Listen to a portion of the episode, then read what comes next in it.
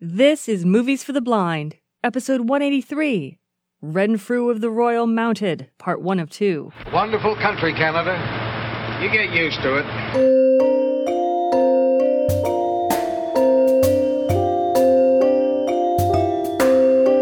Hello, and welcome to Movies for the Blind, where you can enjoy films without looking at a screen. I'm Valerie Hunter.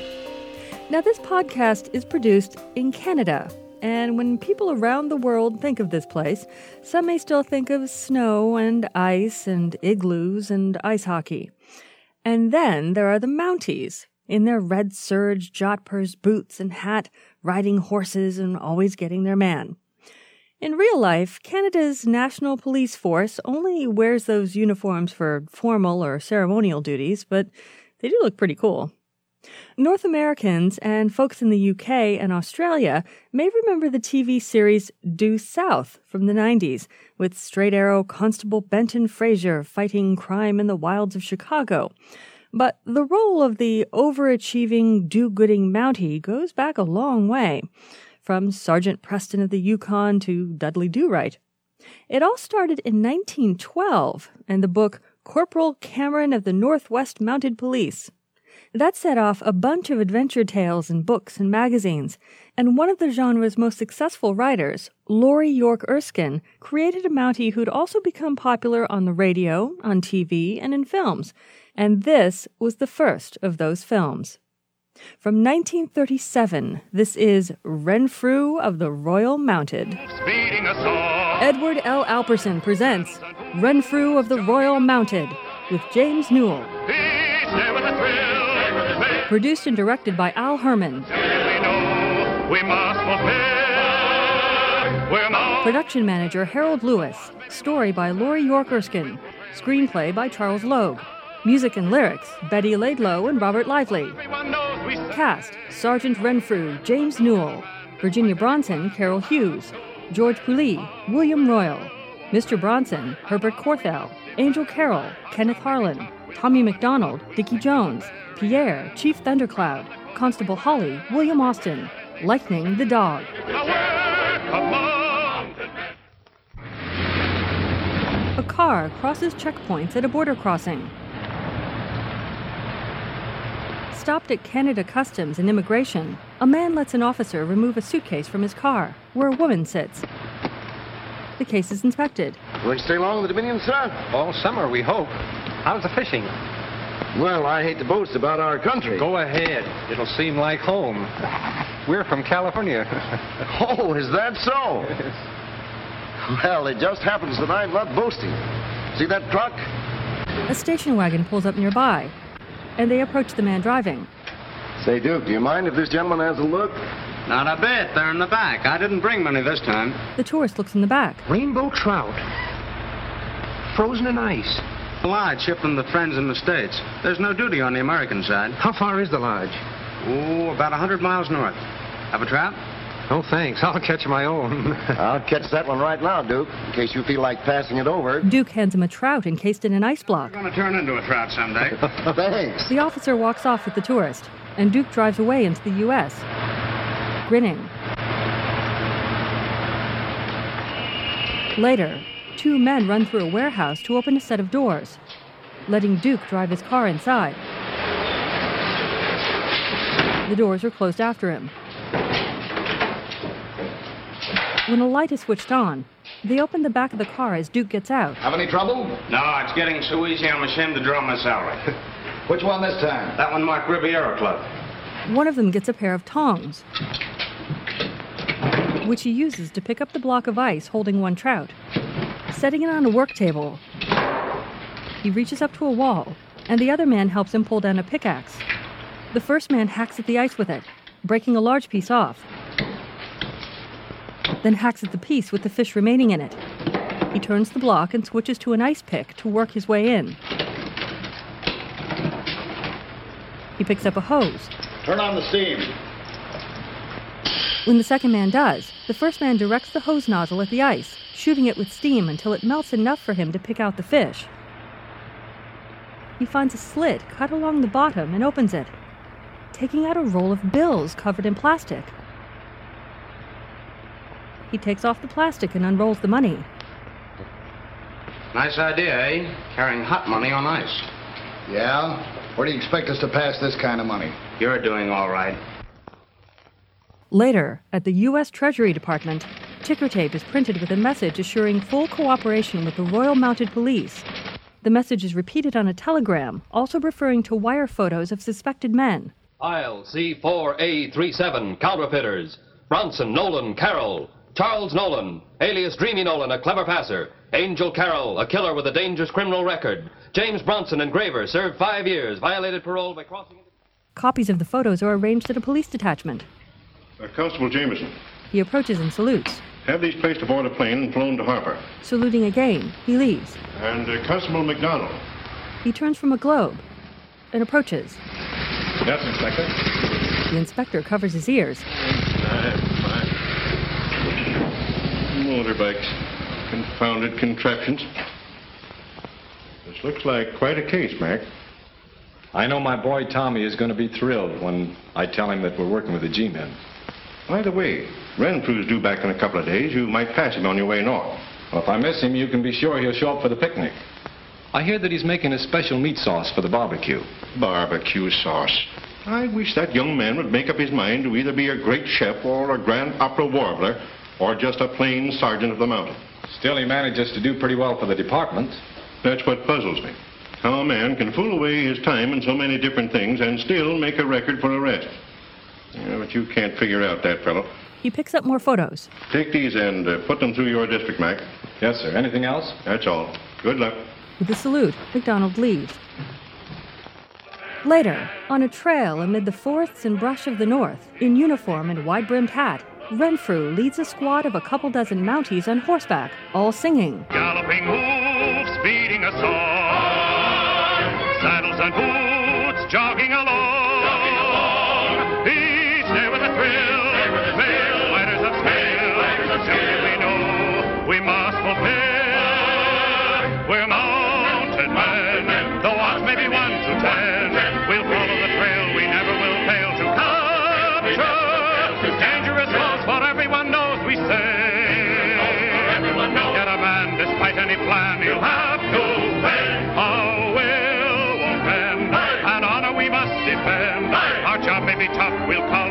we'll stick to the very end. Proud of the coat that we wear. They ride on into a meadow. eager to share a world. Later, a sign reading Deer River Annual Picnic is posted on the trunk of a tree. At the foot of it, a man smoking a pipe peels a potato. And another man fills two mugs from a keg. A third man turns a well cooked venison carcass over a fire. It's almost done now. All it needs is some of that wonderful sauce Renfrew's going to make. It will have to be good. That famous cook from the lodge is coming a hundred miles to beat Renfrew. Oh, Rennie can beat anybody at anything. Ladies place deviled eggs and rolls on a long table. I want to help Rennie. The boy turns and smiles. Dozens of people at the picnic gather to watch Renfrew leading his fellow Mounties toward them.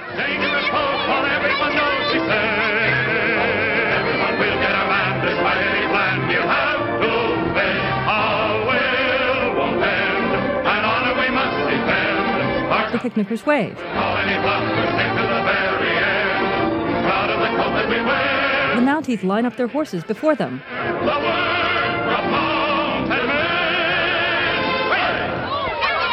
They dismount. And as they tie their horses to a rope fence, the picnickers greet them. Renfrew walks against the flow of people toward the keg and spit. Hello, John. He shakes his hand. Hello, Renfrew. We were afraid you mightn't get here. Oh, we couldn't miss.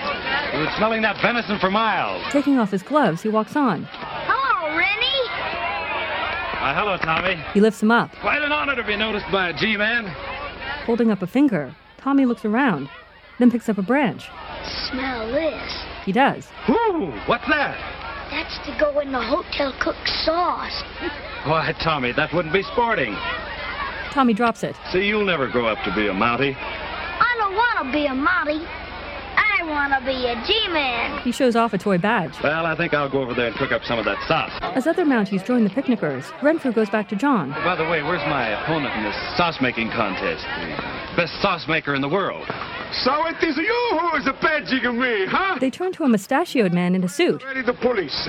He puts on a chef's hat, Hello. noticed by the picnickers at the long table. How are you? So you realize me, huh? The most best sauce maker in the world. Ah, my friend Rennie, I'm so sorry for you. Look, right now I allow you to withdraw from the contest. Oh, not without tossing a few pickles and chutney around, George. Pickles? Chutney? I come a hundred miles from the lodge and you talk pickles. Chutney. Look, here. He picks up a fishing pole. I have a new important rod. Important from England. Hardy, I envy you. I show you how it works. It works uh, uh, just like my sauce. It's got the, what do you call, uh, oomph. He practices casting. Here. Now, don't do that, George. You're liable to catch somebody. Here, I'll show you. Taking the pole, Renfrew lets out some line and tries some casting. Oh, this is a beauty, George.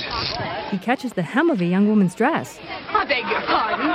Hey, you! Oblivious, Renfrew finally looks behind him and spots the woman scrambling to take out the hook. He lowers his head, embarrassed. That's pretty good. You catch a 120 pounder the first time. She tugs at the line. Here, hold this, George. He goes to her. You uniform peanut. What do you think you're trying to do? I beg your pardon. I was just showing my friend how to fish. She smacks his hand away. I always imagined people did that in oceans or rivers or lakes or, well, there was some kind of water. Let me apologize and invite you to our picnic. Sorry. I'm waiting for someone. We're starting north. We'll invite him too. Your husband? My father. Well, splendid. What splendid? Oh, I mean, I get along much better with fathers than with, with husbands. Hey, Rennie. They turn to Tommy. Come on, they want you to mix the sauce. Right you are, son. You're, uh, your little boy. With a bow, Renfrew leaves her. Let's see. She shrugs. At the table, Hey, when we ah, eat, come on, when we eat? quiet, quiet, please. Quiet, please. It is an art to mix this sauce. This recipe I got from the king of my country. Renfrew arrives. And I got mine from Barbecue Bill just before he died. Oh, that's too bad. From indigestion. Opening a jug of vinegar, Renfrew starts making his sauce as he sings. Old Barbecue Bill was a Mountie. And oh, how that man could eat. He rode through this land of bounty. Was always in search of meat. A half-breed squaw once fed him sauce. For this. George starts making his too. When Barbecue Bill left the Mounties, he handed it down to me. A little of this, a little of that, a piece of Osho, a part of a hat. Mix together and eat your fill, said old Barbecue Bill. Some Mounties help. A little of this, a little of that, a piece of Osho, a part of a hat. Mix together Renfrew starts spooning out the sauce on people's food. He knew how to make a chop suey that really was hard to beat. And though it looked messy and gooey, for Mounties it was a treat. You gulped it down and held your nose, but how it stayed down there, goodness knows. When Barbecue Bill with the Mounties, George spoons his out as well. a little of this, a little of that, a piece of old show. Renfrew gets to the woman. Mix fish eat your fill. He shakes his head and crosses his heart. A little of this, a little of that, a piece of old shoe, a part of a hat, mix together and eat your fill, says old barbecue Bill.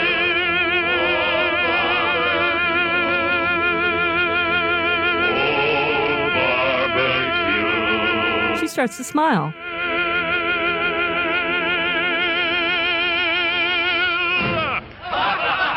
Meanwhile, Duke drives Bronson. Wonderful country, Canada. You get used to it. I was lucky in getting the job of drawing the advertising folder for the lodge. Do you think they'll like my first sketch? I wouldn't know, pal.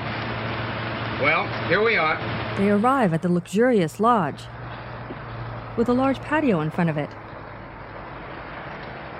They head up some steps. Pretty swell place, eh? All our guests are in the social register. Everything's deluxe. They walk through the lobby to the front desk. Yes, sir. Lovely day, isn't it? Have you uh, Miss Virginia Bronson registered here? She's my daughter. She hasn't arrived yet, Mr. Bronson. The clerk notices Duke nodding behind Bronson's back. Uh, but there's someone waiting to see you right there in the office. Bronson looks the way he pointed, then turns to Duke. Alone, he moves on to the office. Sitting with a manicurist, Come in. Carol looks in a mirror to watch Bronson entering. Then he tips the manicurist. We'll finish this later, sister. He stands and turns to him. Hello, Mr. Bronson. Glad to see you. Carol. Well, how are you? Just get in? That's fine. Certainly is good to see you again. Yes, sir. The manicurist leaves. You're looking a little pale, but a few days in this wonderful climate of ours He shuts the door. will change you so that nobody will know that you spent five years indoors. I didn't know that you were connected with this place, Angel. I thought that. You were supposed to do a little drawing. That's what I was told. But I guess. Bronson opens the door, but Duke walks in. Don't go running away. The head man told me to meet you. I should have known there'd be a trick to an offer like this. Of course, you're the manager. Hmm, No, I wish I was. I only work here. Told him about you, and he said he was willing to give you a chance. You better look your quarters over before you say anything. They're in the next building. Duke here will take you over, and I'll be over in a minute. With a hand on his back, Duke escorts him away to the next building, where they go downstairs with a native man carrying fish. Duke opens a door for him to enter a cold room. And uh, here's where our guests have their trout frozen for shipping. The native man glances at Duke through a window, and Duke moves Bronson onto Carol. All right, I'll take him from here, Duke. Okay.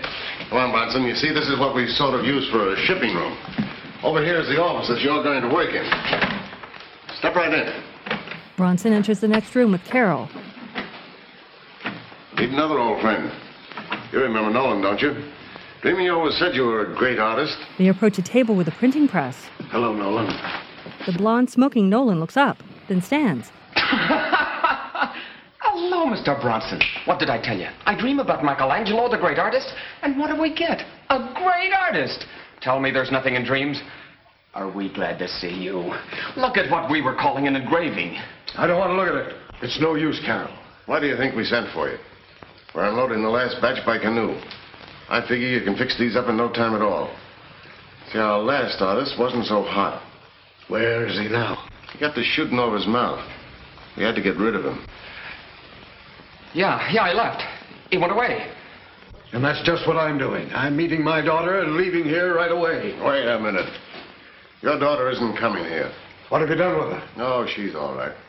We just sent her a message to sidetrack her until we could talk to you. We'll send for her if everything's okay. I see. And when she gets here expecting me to start a new life, she'll find me back at this. That's the way to talk. I knew you wouldn't pass up a chance to land on your feet again. Take it easy. We'll have your daughter here in a couple of days. Just relax. He tries to leave again. I said take it easy. Wait a minute. Don't do that. Do what? Are you dreaming again? He won't make any trouble. Will you, Mr. Bronson? Nolan sits him down as Carol steps to the door. That's it. Relax. Carol leaves, meeting the native man, who holds two ice blocks, When you deliver that goldfish, take this to the girl. It's from her father. a rolled up note. Then take the South Fork and come through the lake. And be sure nobody's following you. She pretty girl? What's that to you? The native man leaves, and later paddles a canoe on a lake.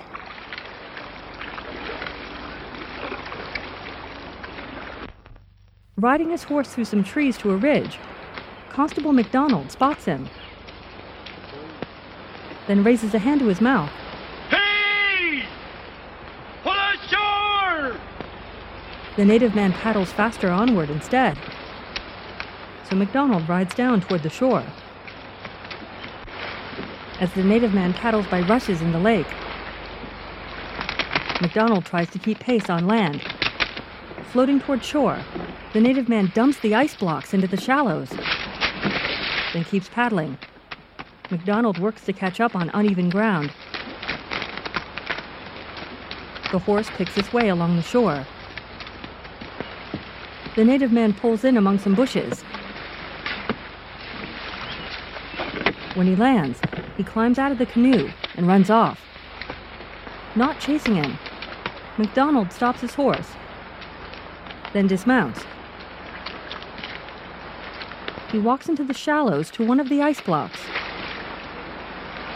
Picking it up, he looks around,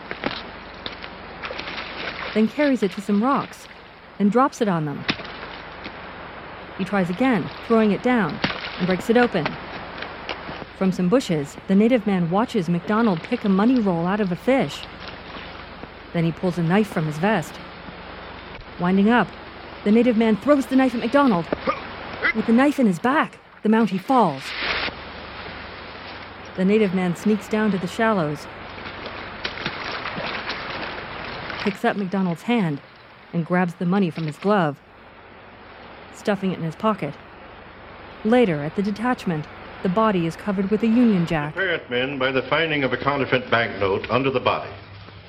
That the constable was killed by a member of the ring we are seeking. Mounties stand at attention. It may be one of these three men whose pictures you have, and it may be some of our own countrymen aiding them. At any rate, we stand challenged by a dangerous gang who have adopted methods very rare in the Dominion. It must be your resolve to meet this challenge with every resource at your command, to leave no task unfinished, The inspector stands before Renfrew. no trail unfollowed, to avenge the death of Constable MacDonald. My daddy! Daddy! Daddy! Tommy runs from a door to the body, and Renfrew hurries to him. Tommy hugs him tight, and Renfrew lifts him up. Steady, boy. Take it easy, partner. Steady, old fella. Later, at the McDonald cabin, Proud of you today, little son. an older woman rocks in a chair reading with a tissue to her mouth. For you've such a taking way, little son. She looks across the room, past a German Shepherd dog, From your tiny to Renfrew holding Tommy as they sit in a chair. feet that lightly tread, there's a glory round you shed, little son. You will soon become a man, little son. The woman looks up to a framed photograph of MacDonald. Childhood years are but a span, little son. Renfrew stands carrying Tommy. Many tasks await for you, but I know you'll see them. He sits Tommy on a bed.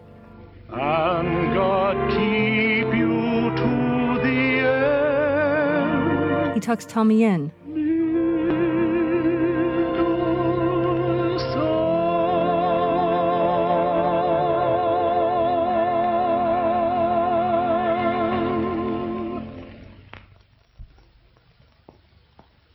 My daddy used to sing me that. I know, Tommy. When I grow up, I want to be just like him. We mustn't let anyone know what happened till the force gets a chance to work.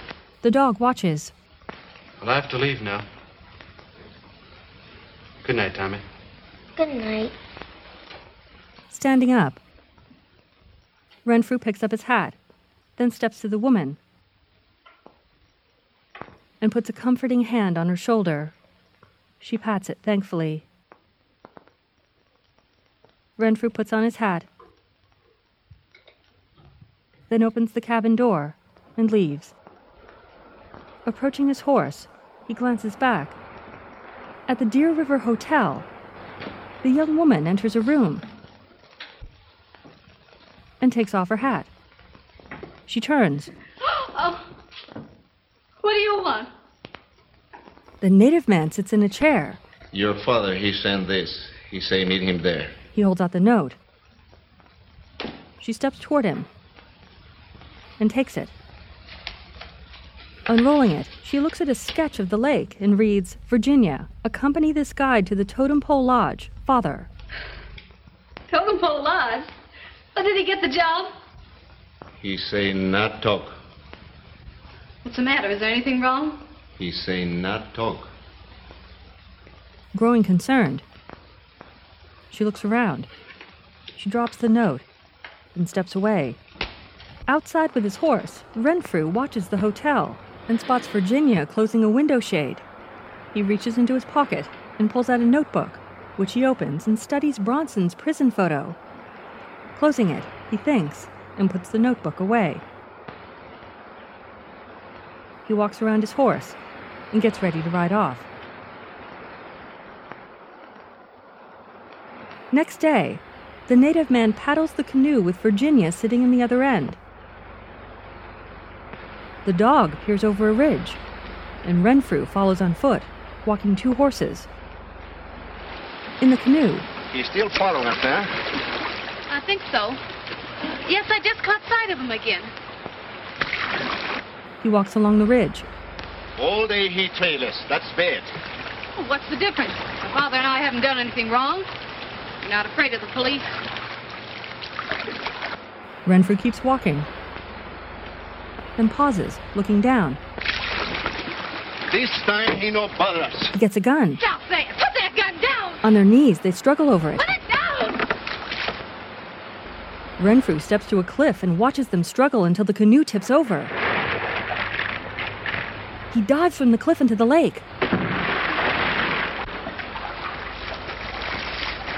As he starts swimming,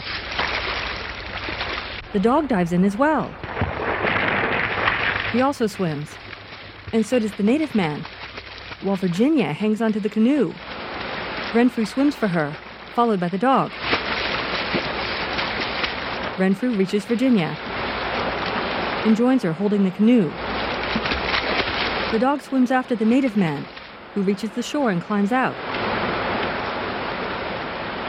Looking back at Renfrew and Virginia floating toward some rapids.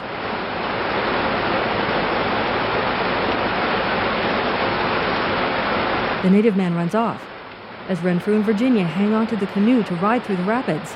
With the native man too far, the dog reaches Renfrew's hat.